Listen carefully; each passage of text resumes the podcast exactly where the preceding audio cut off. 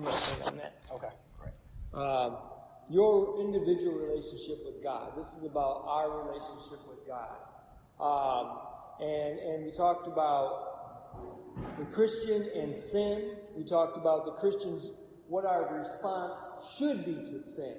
Um, we want to be overcomers and we can live above sin. We can live above sin definitely, but we have to we have to work at it. It's a day-to-day journey. It's a day-to-day walk that each of us have to take on. We decide whether we take it on or not. Amen. Um, so, I, am like I said, I'm not going to rehash everything. In fact, I'm going to pick up pretty much where I left off. Um, but it will not be. You're not going to be lost. You're not going to be confused. Uh, before we do start off, though, I would like to pray real fast um, over our time together in this study tonight. So if you don't mind, let's just bow our heads for a moment. Heavenly Father, we love you. We thank you for this time together. You brought us together tonight, Lord. We ask that you minister to us and through your word tonight, Lord. We know it is blessed, and we ask that you bless each and every one of us, Lord. I pray that our hearts, our minds are open to what you have for us, Lord, in our individual walk with you, Lord. I ask you to minister to us tonight. We thank you in Jesus' name. Amen. I truly believe that you will leave here tonight with something that you can start applying to your life. Now, it's up to you to apply it. It's up to you on what you decide to do with, with anything you hear, whether it be a lesson or a preaching or teaching. So just kind of keep that in mind. And yes, that's, I'm putting it back on you because it is our individual walk with God. So I kind of just wanted to hit on that again uh, or mention that. So, as I said, we were talking about the Christian's response to sin, and, and I kind of came down into some principles. Um, and I, I was last in talking in, in Romans, and if you want to go to Romans chapter 6, verses 9 through 13, I do have an extra Bible if someone would like a, an actual Bible. I do have an extra one. Um, and I will give you a moment to get there as you are going through your tablet or your phone or, or looking in the Bible. We're going to go to Romans 6, uh, and it's just on verses 9 through 13. I'm actually not going to read them, I'm just going to be, refer, them, refer to them a little bit. Um, so, in Romans 9, um, know. Know that Christ has already died once and resurrected. He will not die again for sin. He did this already. He already did it one time on Calvary. It was bloody, it was gory, it was brutal, and yet it was beautiful. What he did for you and for I. We have an opportunity for everlasting life because of what he did that day. He broke the mold, if you would like to say, it, that day. But he will not do it again. He's already done it. So that's kind of covering verse 9. And kind of on verse 11, I want you to reckon. We also should reckon ourselves to be dead to sin and alive unto God. And over on verse uh, 13, we need to yield. No longer should we yield ourselves unto sin and unrighteousness, but we should yield ourselves unto God unto what He expects from us in our relationship with Him. Amen. Do not feed the flesh or even present opportunities to sin as we kind of move forward a little bit. I am going to read this here. If you want to turn to Romans chapter 8, we're going to look at verses 12 and 13. Romans 8, 12 and 13.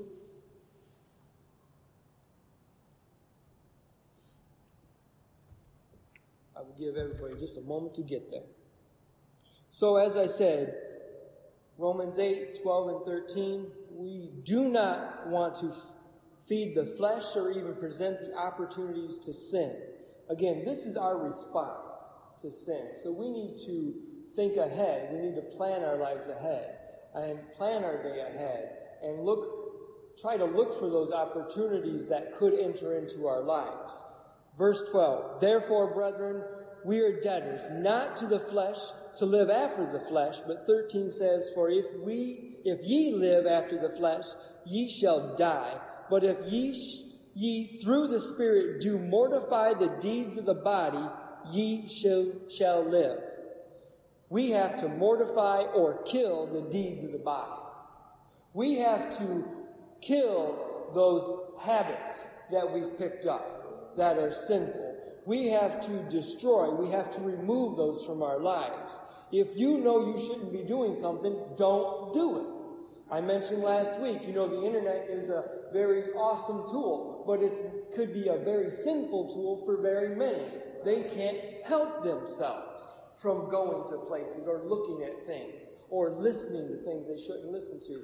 And that's through the internet. It might not be the same for every person in this room. Some people may have no problem doing and sticking to what they need to do, but some people yield to the flesh, yield to some old habits, yield to things they shouldn't be doing we have to kill the deeds of the body. If we do, then the spirit will live. That battle is a war that goes on every day. The spirit and the flesh. Who's going to win today? Is it going to be me and my flesh, or is it going to be God and his spirit? That battle is daily. If you go to Galatians chapter 5, verse 24, I'll give you a moment to get there. Galatians 5 and 24.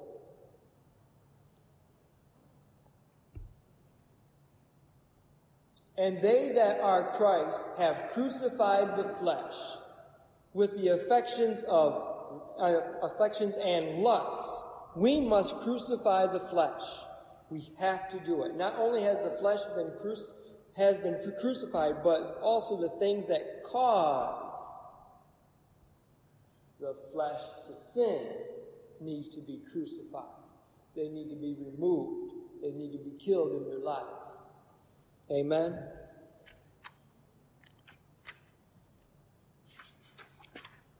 Let's go to Philippians 4 and 8. I'm giving you a lot of Bible verses for a reason because I want you to know that everything that I'm talking about is backed up in the Bible. This comes from the Word of God. These are the things that He expects from us. These are the challenges that people have gone through already the apostles have gone through, the disciples. These people have gone through these challenges and they can live above sin. That's what we are encouraged to do and to know today is that you can live above sin. You can live a life of holiness. Amen? Philippians 4 and 8. Finally, brethren, whatsoever things are true, whatsoever things are honest, whatsoever things are just, whatsoever things are pure, whatsoever things are lovely, whatsoever things are of good report, if there be any virtue, and if there be any praise, think on these things. Whatsoever things are true, honest, just, a person who truly desires to live above sin will learn to think right thoughts.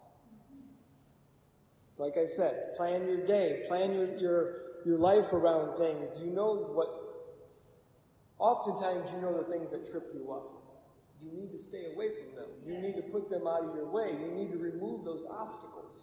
You know your fleshly weakness. You know the things that are going to cause you to stumble. You need to get away from there. Same thing with the thoughts.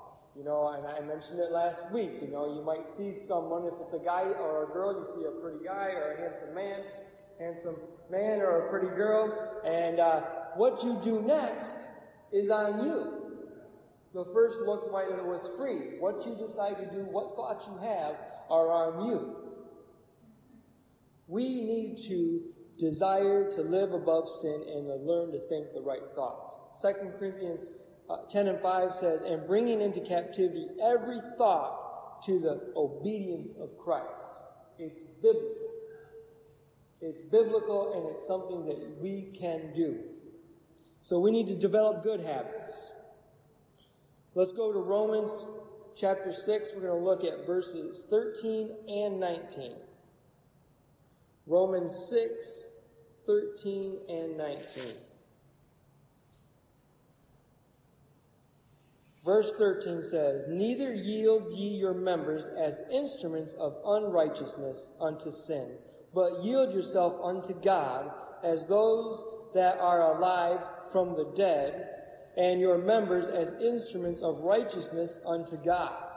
And verse 13 says, I speak after the manner of men because of the infirmity of your flesh. For as ye have yielded your members servants to uncleanliness and to iniquity in, and to iniquity unto iniquity, even so now yield your members servants to righteousness unto holiness. Do not yield your members to sin, your body, or the, your instruments, your body. You need to yield them to God. Do not yield them to sin. Old habits die hard, but they die so much easier when replaced with a good habit. You're removing something, you should replace it with a good habit. If you're having trouble with whatever that stumbling block is, maybe you can replace it with studying the Bible. Or maybe you can replace it with time of prayer. Or having a weekly Bible study. Or there's something that you can do. There are many things that we can do. So it is important to understand that overcoming sin is a matter of the heart and the spirit. Psalms 51:10 well-known scripture, well-known passage. Create in me a clean heart, O God, and renew a right spirit within me. Create in me a clean heart. David was referring to repentance, which will make the heart clean. But he does go a step further he says, and renew a right spirit. Not only is he talking about repenting and talking about, and repenting is not just, I'm sorry. Repenting is, as Sister Joyce and I were talking last week, this is a good one, I quit. It's a turning away of the mind, the heart, your direction, your stopping. It's I quit. That is what repentance should be and renew a right spirit. A man whose heart is made clean but does not get his spirit right will end up with a dirty heart. It's going to happen again. If you didn't cleanse it out all the way, it's going to get dirty again. And it might get dirty a little faster. But if the spirit is right, the heart will stay right. You're building upon a desire to keep it clean. You're building on a desire to serve God. You're building on a desire to have a deeper, more rich relationship with God, which will keep your heart clean and will help keep you on the right path and avoid sin and those obstacles. Too many people fall back into sin, not because they don't repent, but because they don't allow God to renew the right spirit within each of them. We must understand that real repentance must, re- must reach the deep enough to affect the spirit.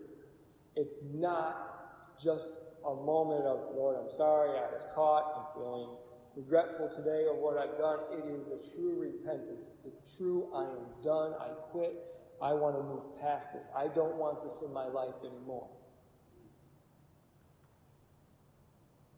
It is impossible to live above sin and ultimately live a holy life without a right spirit, which keeps the heart clean. Moving forward here a little bit, I want to look at some of the aspects of sin.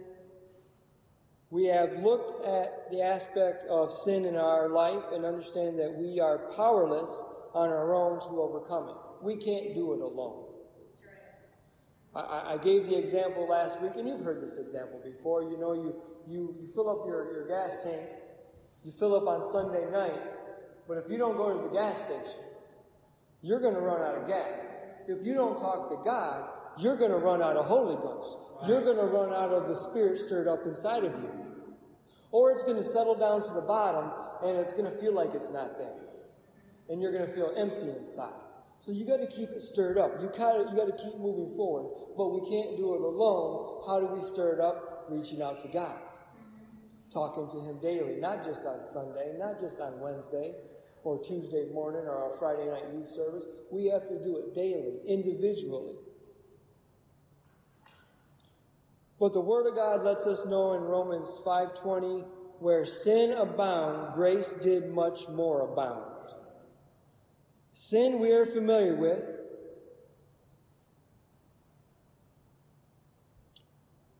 It's in us. It's there. Grace is not. Therefore, we must not only acquire it, we must also acquire the knowledge of what grace really is. Grace can be defined as unmerited favor of God towards man. This is a good, rough definition. Notice it's not just the unmerited favor of God, but his unmerited favor towards man. Grace does have a direction. When God developed this thing called grace, he did it with fallen, sinful man in mind. That's why he has grace, is because of the fallen, sinful man. God favors all of creation, yet he gave grace to us totally unmerited. Something you don't earn, something that you can't earn. It's just something that God gives. Now, this is opposite of justice under the law. Justice under the law demanded a penalty to be executed uh, or extracted from the offender. You should, you did something wrong, you're going to be penalized. So, this is the opposite of what God and the law would do. But that's God. Amen? And I'm grateful to have that kind of a God.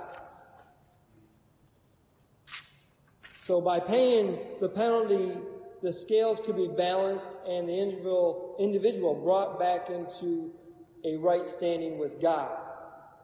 Grace made no such demand on you or me. By His grace, He took the penalty upon Himself and He paid the price, thus allowing us to come into a right standing with Him. Like I said, He already went to the cross once for our sin. He's not going to do it again. He did it once and it was enough. It was enough until the end of time, until he returns. So this does help by knowing this, it does help us understand Ephesians 2 and 8, for by grace ye are saved through faith, and that not of yourselves. It is a gift of God, not the works lest of any man should boast. It is not by anything great that you have done or that you could do or you could try to do that has nothing to do with it. It's all about God, it's all about His grace, it's all about His love. Amen. The scripture plainly tells us, know, tells us, know that the Old Testament works will not bring salvation, but it comes only through His grace, His unmerited favor towards us, which was His taking the penalty for our sin. Grace forgives past sin and gives power to overcome future sin. That is God working in, in our lives. Just as the priest sprinkling the blood on the mercy seat took care of the past sin, it also allowed them to live yet another year. This is Old Testament. The sacrifice not only took care of their past problem, it gave them the power to step into their future. It gave them the power to go on tomorrow. Grace brings us to a point of forgiveness of past sins and allows us to move forward. Same thing.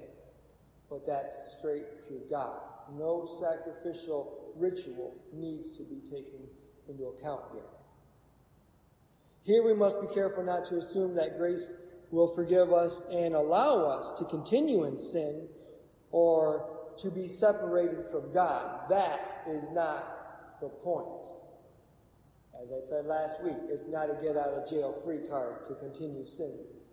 That is not what God intended at all. The scripture is very plain in Romans 6, verses 1 and 2, that we should not continue in sin just because grace is there. We need to realize what has taken place and transpired in our lives and allow God to make that change that He is wanting to make in us. But again, we have to allow Him. We have to work. We have to work so He can work. We have to open our hearts and our minds to what He has for us.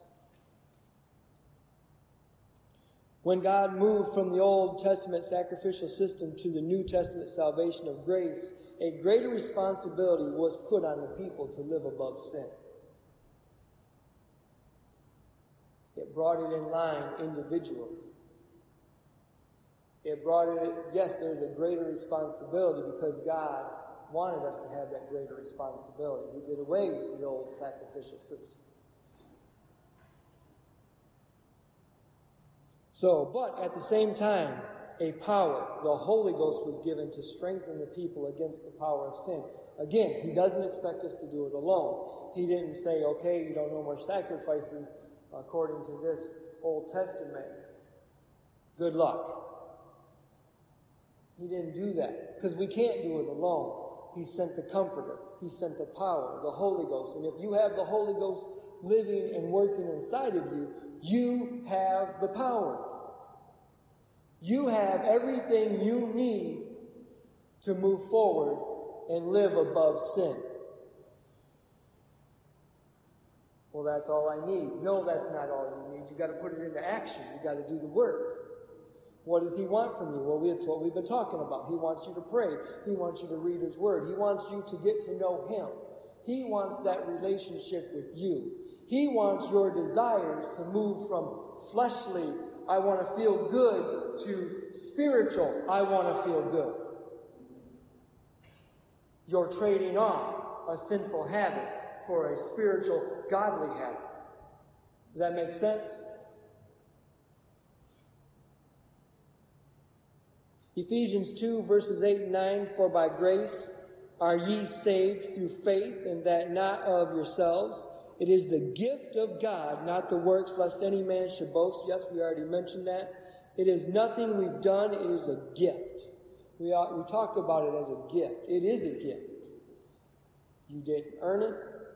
You might not even initially knew you even wanted it. It is a gift, and it is the greatest gift that you could ever have is to receive the Holy Ghost. Amen? Ephesians 2 and 10 goes on to tell us, For we are his workmanship, created in Christ Jesus unto good works, which God hath before ordained that we should walk in them. When we come to God and receive his Spirit, we are actually created in Christ Jesus. You take on Jesus. It's been said many times, you are no longer uh, Keith McKennis. You are Keith McKennis, Jesus. You've taken on Christ. You are not Christ. You've taken on Christ. Make sure you know there is a difference. I'm not telling you that, oh, I'm an individual God. That is not what I just said. There is only one God, and his name is Jesus. But you take on Christ. You become a member of the family. You become a member of the blood bought family. We may not have the exact same DNA, but now that we've added Jesus' blood into it, we are family. Does that make sense? Is that good?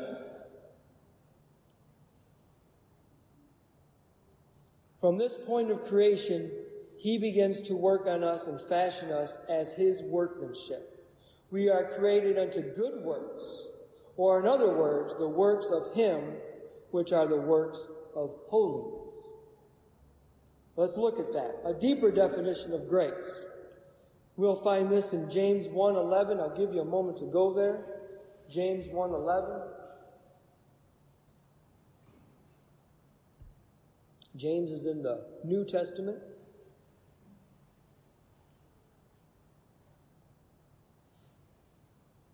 James 1:11 For the sun is no sooner risen with a burning heat, but it is withered, the grass and the flower thereof falleth, and the grace of the fashion of it perisheth.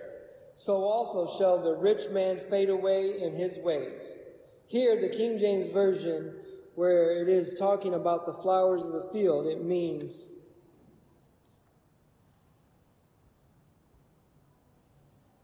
it means how will I say that?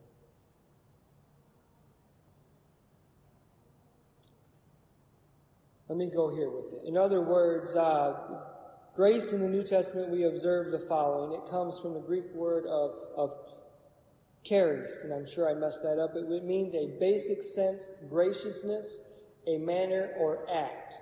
But more literally, it means the divine influence upon the heart and its reflection in the life, including gratitude. In other words, the first half of the equation of grace is that God gives His grace to us without our merit, without anything. It's without merit. We did not earn it. This is the divine influence upon the heart. The second half of the equation is grace's reflection of our heart. This is us living a life that is Christ like or following Jesus. As a Christian, that is what you are. You are a follower of Jesus. Pleasing to Him, which is no more than a reflection of His influence upon your heart. This is where we bring God into us. This is where Jesus is starting to move in your life through this other part, this second definition of grace. So, the work of grace. It is here that the real work begins. We do not have the ability to reflect what He is if we do not know who He is or what He is. This means that we need to be taught. Grace becomes, becomes our teacher and teaches us holiness and good works. Titus chapter 2, let's go to Titus chapter 2, verses 11 through 15. Titus is also in the New Testament.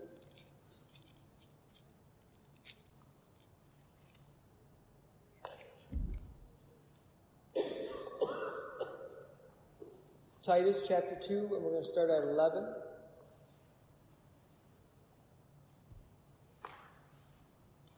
For the grace of God that bringeth salvation hath appeared to all men, teaching us that denying ungodliness and worldly lust, we should live soberly, righteously, and godly in the present world, looking for that blessed hope and the glorious appearing of the great God and our Savior, Jesus Christ, who gave himself for us that we might redeem, that he might redeem us from all iniquity and purify unto himself a peculiar people zealous of good works. These things speak and exhort and rebuke all authority. Let no man despise thee. Holiness is not totally uh, inherent after receiving the Holy Ghost. It must be taught. It's not something that you just have. It's not something that you just know. Okay, I've got the Holy Ghost. All of a sudden, I know all these things. You still have to learn. You have to be taught.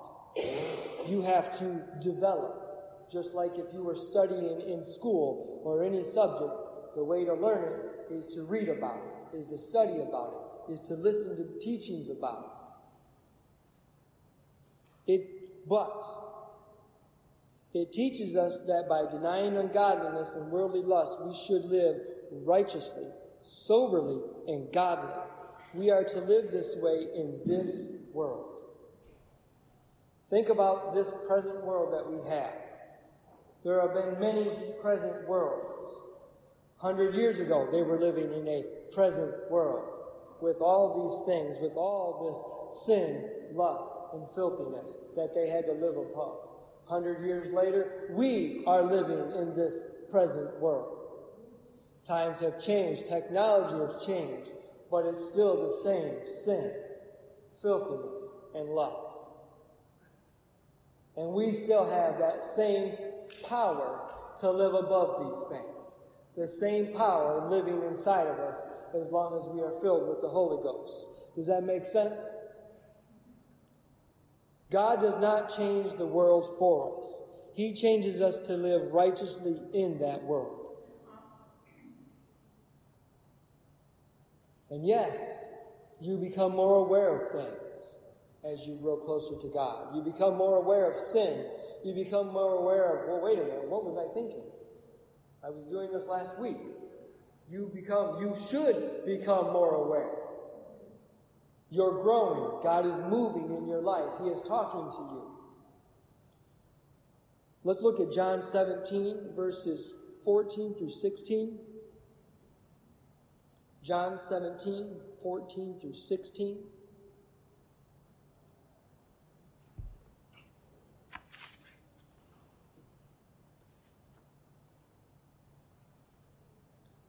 John 17, I'll start in 14. I have given them thy word, and the world hath hated them, because they are not of the world, even as I am not of the world. I pray not that thou shouldest take them out of the world, but thou shouldest keep them from the evil. They are not of the world, as I am not of the world. According to Titus 2, chapter 13, we are looking for that blessed hope and the glorious appearing of God, the one Jesus who is redeeming us for all of our iniquities. We are looking for him.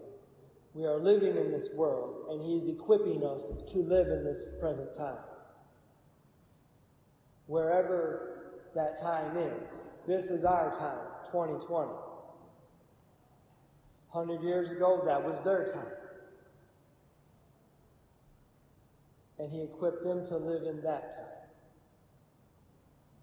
Think about that. The times change, but God doesn't.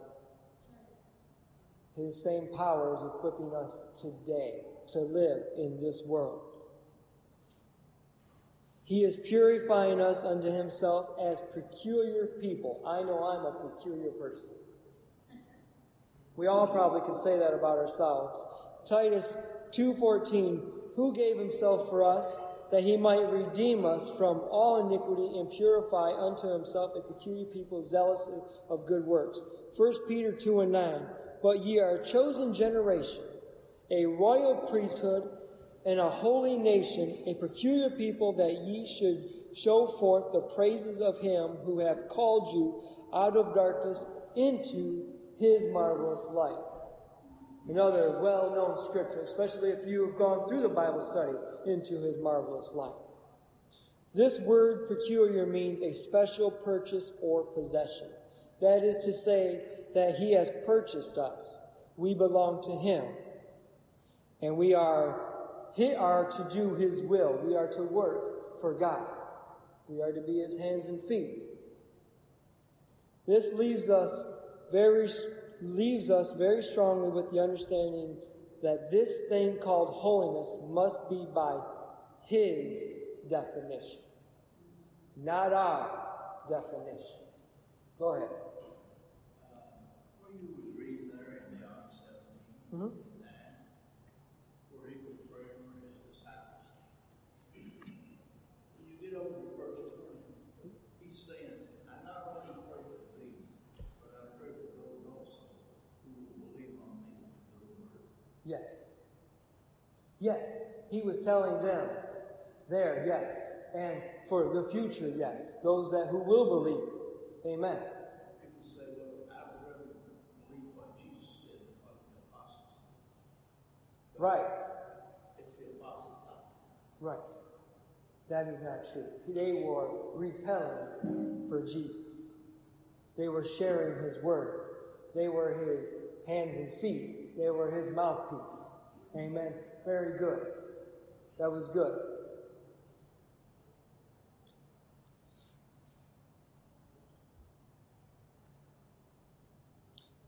He is allowing grace to work in each of us to teach us what He is and what He wants to make of us and what He is going to do with us. Like I said, holiness is His definition, not ours. If we're living by our holiness definition, we are not living a holiness definition. That is something fleshly. I would just be plain and simple with you. That would be a fleshly desire. Because it feels good, I think this is the right thing to do. Does it, does it line up with the Word of God? Does it line up with what He said? If it doesn't, then it's not of God. So the process of holiness, holiness, it is a process just as life is a process. You do, you do not experience all of life at once and become totally mature. Jeremiah is now four years old. He is not, he does not have the knowledge of a 50 year old man. He has the knowledge of a four year old. He has the attitude of a four year old. He has the habits of a four year old. He didn't just get all that. We don't just get all that. You don't receive the Holy Ghost, get baptized in Jesus' name, washing away your sins, and all of a sudden you have all of this knowledge. And you have all these things that you know. Okay, I know not to go here, I know not to go there. You still need to be taught. Holiness is a process just like life.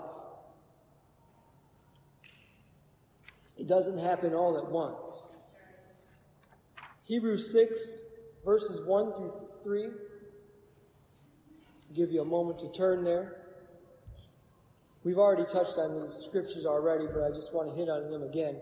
Therefore, leaving the principles of the doctrine of Christ, let us go on to go on unto perfection, not laying again the foundation of repentance from dead works and of faith toward God of the doctrine of baptisms and of laying on of hands as a resurrection of the dead and of eternal judgment, and this we will do if God permit.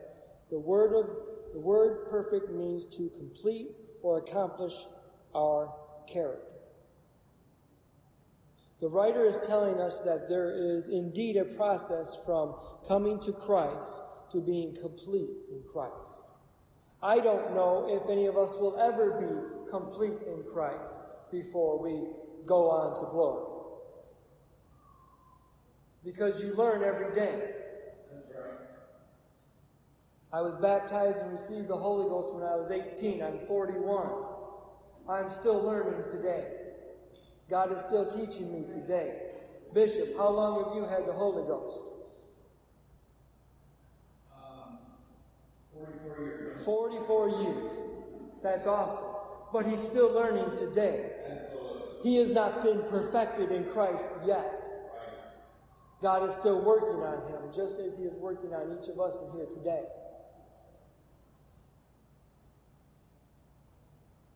The process is development of holiness in our lives. That is the process. Holiness must be taught. It must be taught, learned, and acted upon for it to really work in our lives. Just like anything. You can have a cell phone, you can have a car, you can have whatever you want, but if you don't use it, you're not using it. If I don't use my cell phone, then it's a really nice paperweight. I would say your car, your car is a paperweight, but you probably shouldn't park it on your desk. But it can sure kill your lawn if you leave it there long enough. It has to be used. To have this phone, I'm, and I, am going to tell you right now, I don't even use this thing to the fullest capabilities. I know that. I have things that I like, I'm good with it.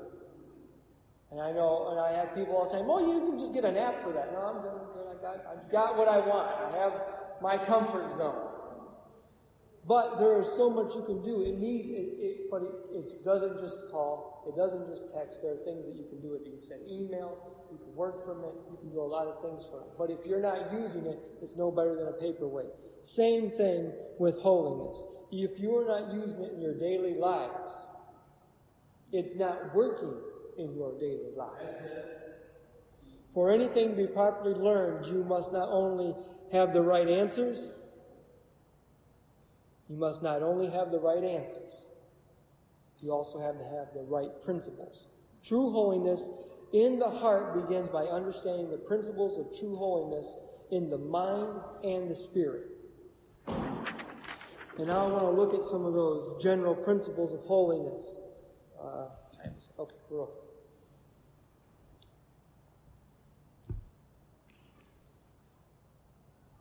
Proverbs 9 and 10.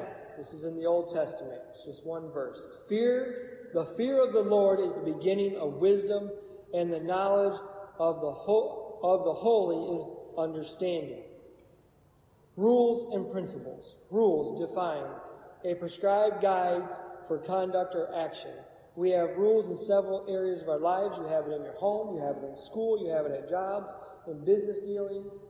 There are rules everywhere. There are rule, the rules are there in, for order and protection. Principles, if you want to define it. The reason which the rule exists. See it?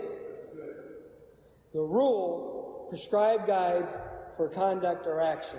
Principles, the reason for which the rule exists. In other words, it's the reason why the rule exists in the first place. For example, the rule is don't speed. The principle is that speeding creates an atmosphere in which accidents can occur.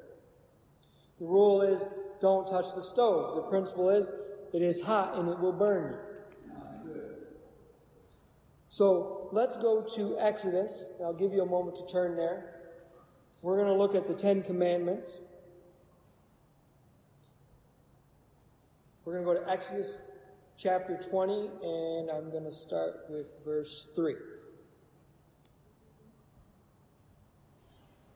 Exodus is uh, in the Old Testament. In fact, you can find it pretty simple because it's really at near the very beginning.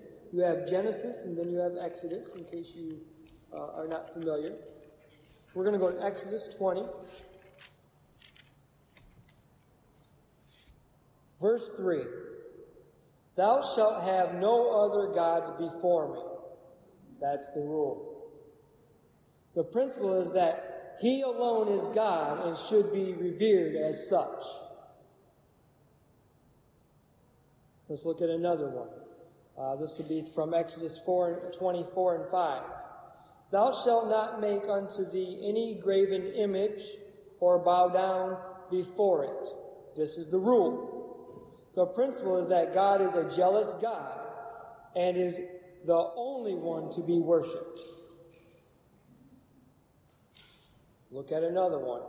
We are in Exodus 20, so I'm just going to say what the verse is. Verse 7.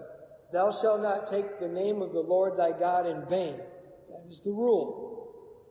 That is the commandment. The principle is that his name is primary to the expression of who he is, and as such, it is a holy name. The next one in verse 8 Remember the Sabbath day to keep it holy. That is the rule. The principle is God created a day of rest for the benefit of man. Look at another here in verse 12. Honor thy father and thy mother. That is the rule. The principle is one of respecting and honoring the authority God has placed in your home, placed over you in your home. We'll look at another. Verse 13.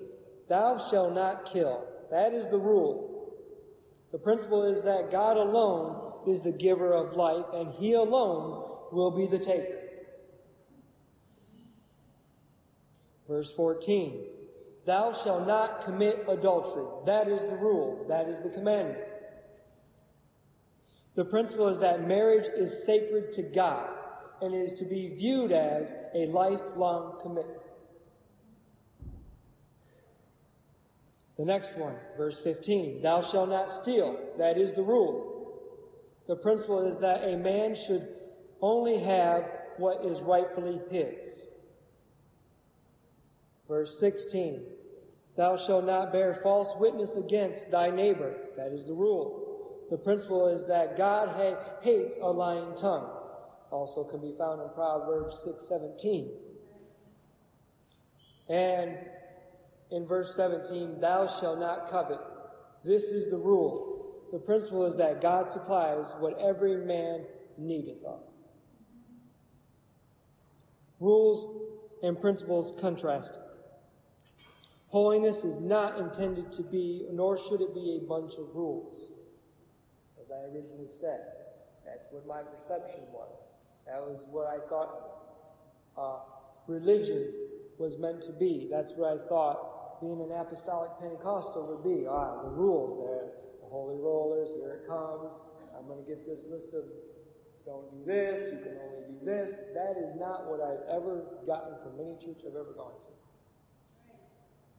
That is not what I've gotten. Rather, though, Holiness is not intended to be, nor should it be, a bunch of rules. Rather, it is a way of life or a lifestyle based on principles that are explained in the Word of God. If we are not careful, we will confuse the issue of becoming and become ensnared in the rule and not searching out the principle. I don't like that rule. I'm good with the Ten Commandments. I don't like number four and six. I, I don't like those. You easily could do that. You easily could be like, well, that shouldn't apply to me. But if you search out the meaning, the principle behind it, helps with your development, with your relationship with God of true holiness. Within the church, a pastor has a set of standards or rules or holiness that are based upon biblical principles Pastor does not sit at home and just think of things. Well, they like doing that, so that's done. He doesn't do that. If he did that, he would tell everybody not to be on Facebook. He encourages you not to be on Facebook, but he has never come in and said, it is a rule to be here. And he only says that because he's looking out for your soul, because of so much things that people get caught up in and start acting like their fleshly selves as opposed to the spiritual. It's out of love, it's out of protection. But again, he has never made it a rule. But it is his job to oversee the flock. Amen? God has given this authority to ministers in order to help the church. Acts 20, 28. Take heed therefore unto yourselves and to all the flock over the which the Holy Ghost had made you overseers to feed the church of God, which he hath purchased with his own blood. The role of your pastor has a lot of weight. He is going to answer to God for what he says and for what he does and the things that happen in his church. Hebrews 13 and 17. Obey them that have rule over you and submit yourself for they watch for your souls, as they must give an account, that they may do it with joy and not with grief, that it is unprofitable for you. He cares about you. That is his job. He not only cares about you because it's his job, because he loves you. Before you try to start dissecting these standards with your own thought process, you need to pause. Each of us need to pause long enough to search for the principle, for the reason behind it, for the reason behind why my pastor has asked us. When you do, many times the rule makes a whole lot more sense. And it comes into a focus. That pause is also letting God have a say. That's the working of your heart. That's Him moving in you, showing you the importance, changing fleshly desires for spiritual desires. Is that good? Does that make sense?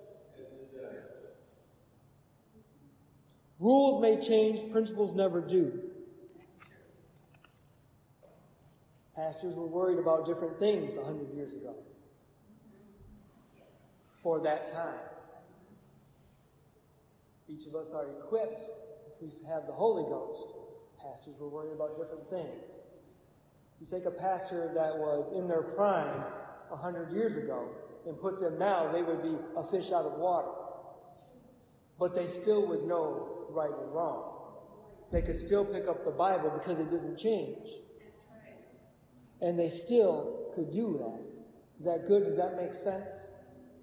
Amen. see. Okay, I'm still okay on time. I won't keep you much longer. Um, the Old Testament definition of holiness. In every instance of use of the word in the Old Testament, it means sacred, consecrated, dedicated, hallowed, to be greatly respected and set apart for holy use. scripture references that we will touch on, and I'll give you a moment to turn to them. The first one is in Exodus, Old Testament. It is 1511.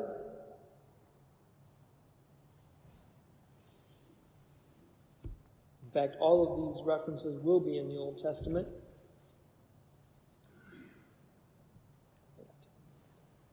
So Exodus 15:11 Who is like unto thee, O Lord, among the gods? Who is like thee, glorious in holiness, fear in praises, doing wonders?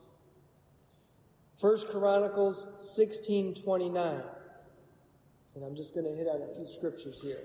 1 Chronicles 16:29. If I said 15, I'm sorry. I meant 16:29.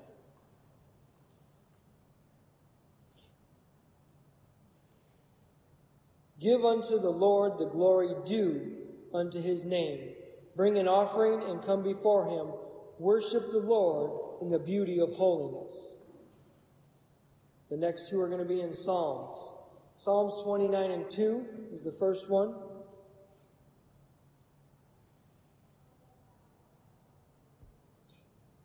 Psalms 29 and 2. Give unto the Lord the glory due unto his name. Worship the Lord in the beauty of holiness. Very similar to First Chronicles. Psalms 93 and 5. I like this one. Psalms 93 and 5. Thy testimonies are very sure. Holiness becometh thine house, O Lord, forever. We're going to move on to Isaiah 35 and 8. Isaiah 35 and 8 and and highway shall be there, and a way, and it shall be called the way of holiness. The unclean shall not pass over it, but it shall be for those of wayfaring men, though fools shall not err therein.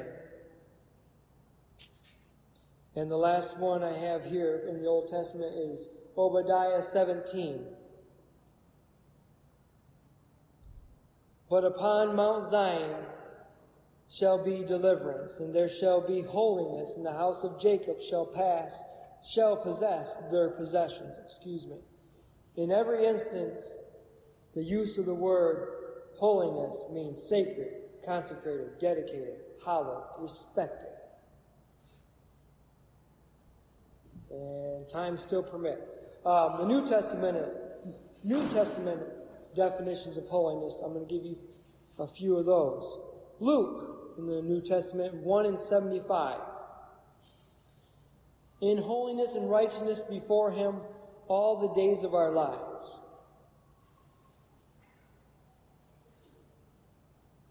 We're going to continue on. Ephesians 4 24 and that ye put on the new man, which after God is created in righteousness and true holiness. So if you define piety, it is related to human statutes and relations, uh, dutifulness or natural obligations. To be holy is natural to serving God. Look in chapter or Acts chapter 3 verse 12. And when Peter saw it, he answered unto the people, Ye men of Israel, why marvel ye at this? Or why look ye so earnestly on us, as though by our own power or holiness we had made this man to walk?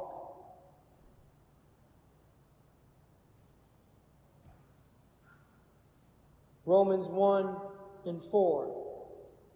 And declared to be the Son of God with power according to the Spirit of holiness by the resurrection from the dead.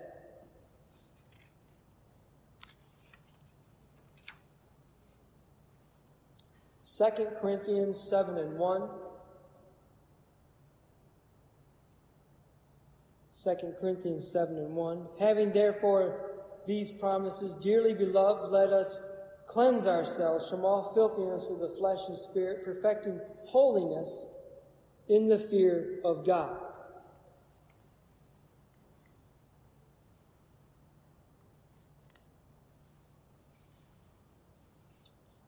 Have another one in 1 Thessalonians 3:13. To the end he may stableth your heart, stableth your hearts, un, unblameable in holiness before God, even our Father, at the coming of the Lord Jesus Christ with all his saints. So if you define the quality of sacredness relating to moral purity, true holiness inside what manifests itself through outward moral actions. I'm going to say that again. True holiness inside will manifest, manifest itself through outward moral actions. To be immoral is to be unholy. That is, morally according to God and not to man. Morality, morally with God. 1 Corinthians 6:19 What ye know not that your body is the temple of the Holy Ghost which is in you which ye have of God and ye are not your own. Goes back to a lot of things I've been talking about our relationship with God. But I told you when you receive the Holy Ghost you have power. That power is alive inside of you. It's living inside of you. That power gives you power to live above sin. Your body is the temple of God, and as such should be treated with reverence and respect. God cannot and will not dwell in an unclean temple. To bring it home a little more, when, immor- when you act immorally, and it occurs as if you are performing that action in the house of God. When you sin and know you're sinning and you do it anyway, it's multiple sins. We talked about that.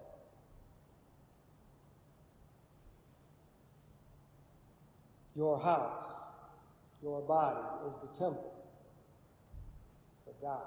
He's dwelling inside of you in the Holy Spirit.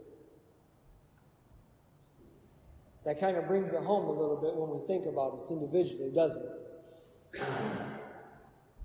I am almost out of time. I'm going to give you one last verse before we go. Um, Romans 6:19. I speak after the manner of men because of the infirmity of your flesh. For as ye have yielded your members servants to uncleanliness and to iniquity, unto iniquity, even so now yield your members servants to righteousness unto holiness. Again, it's something that we have to do with God. It's choices we have to make. We choose to live for God. We choose to serve God, to be a Christian, to be a follower of Christ, and allow His Spirit to dwell in us. We have to live that life daily to activate the Spirit, to keep it stirred up inside of us. And that will continue to move and change our heart, our desires. We need to remove things from our lives and replace them with good habits and good spiritual desires. Amen? All right, we're done today. I think it is now.